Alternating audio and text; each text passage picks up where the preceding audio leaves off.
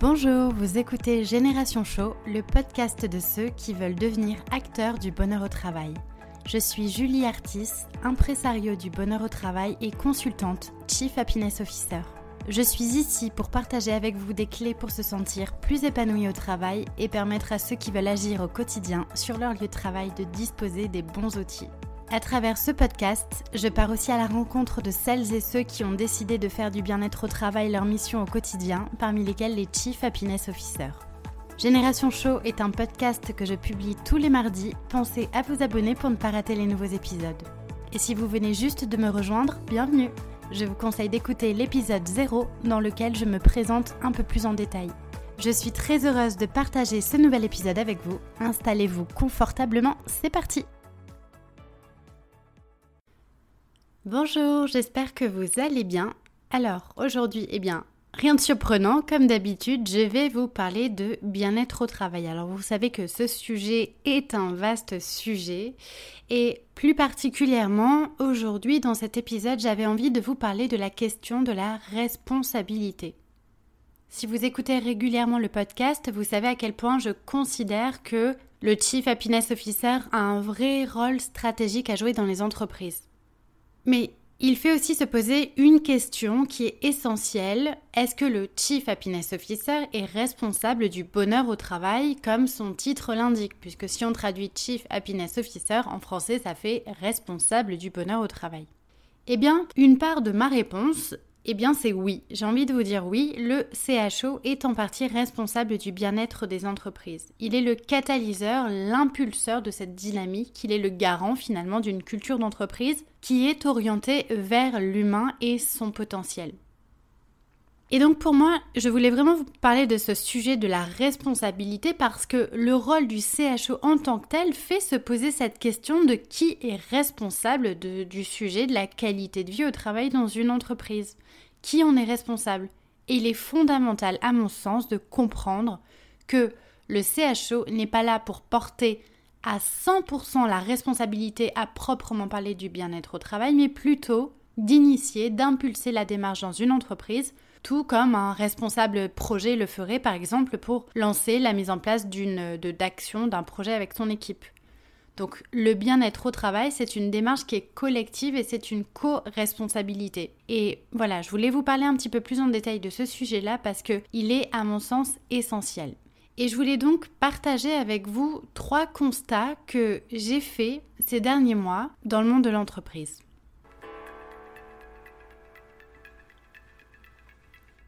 Le premier constat, c'est que beaucoup pensent que le sujet de la qualité de vie au travail, du bien-être au travail, ça incombe à 100% à l'entreprise. Je vois énormément de personnes qui pensent que tout doit être fait par l'entreprise, que leur bien-être, leur façon de vivre leur quotidien professionnel ne dépend que du bien vouloir de l'entreprise à se soucier ou non du bien-être du salarié. Et ce premier constat, de cette façon de penser que la qualité de vie au travail incombe à 100% à l'entreprise, eh bien c'est une erreur.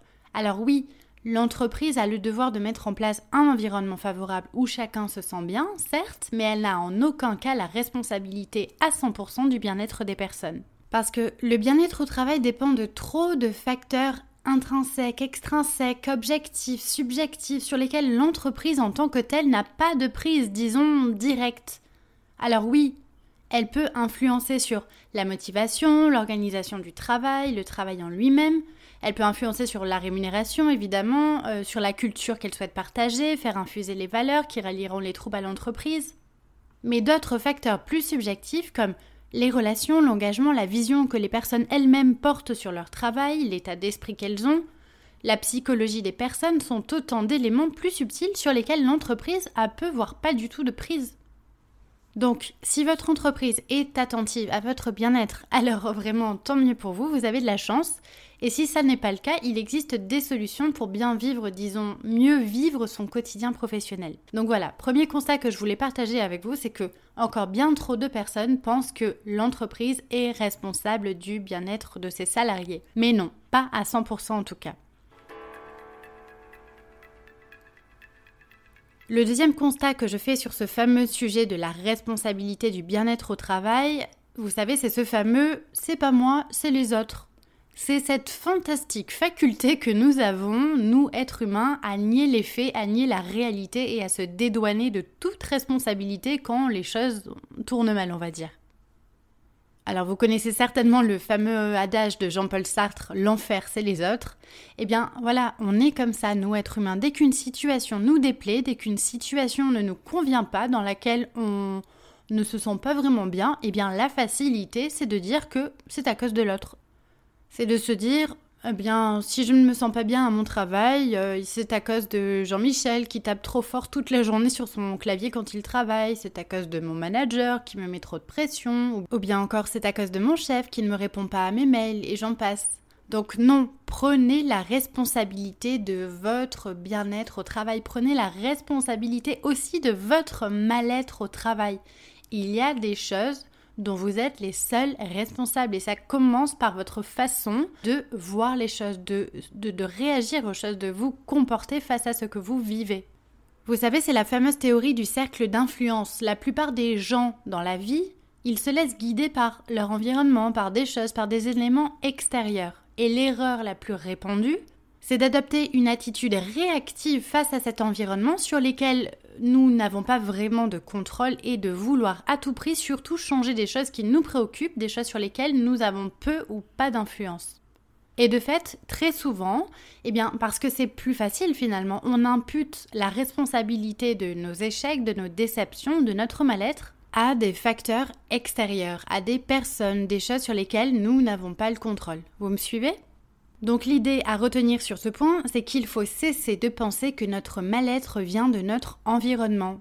Il faut cesser de penser que notre façon de mal nous sentir au travail, disons, vient des autres et surtout arrêter d'essayer de lutter contre des choses sur lesquelles vous n'avez pas le contrôle, mais plutôt utiliser votre énergie pour vous concentrer sur les choses qui ont le pouvoir d'influencer positivement certains aspects de votre vie professionnelle. Je vous invite à creuser ce sujet du cercle d'influence parce que c'est un sujet qui est très intéressant et qui nous permet de prendre du recul sur notre façon souvent de réagir et de vivre euh, les choses dans notre travail comme dans notre vie de façon générale. Et d'ailleurs, je pense que euh, je consacrerai prochainement un épisode à part entière sur euh, cette notion des différents cercles de contrôle et d'influence parce que c'est un sujet qui me semble majeur pour impacter plus positivement notre façon de vivre notre quotidien professionnel.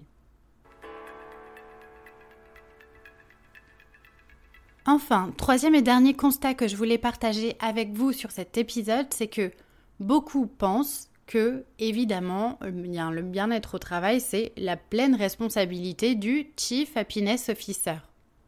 Et comme le dit très justement Laurence Vanier dans un de ses articles, elle dit que le CHO, c'est là pour créer et mettre en œuvre les conditions de liberté et de responsabilité en jouant sur le collectif et la création de valeur mais son job, ça n'est pas de rendre les autres heureux. Et il faut être très clair là-dessus.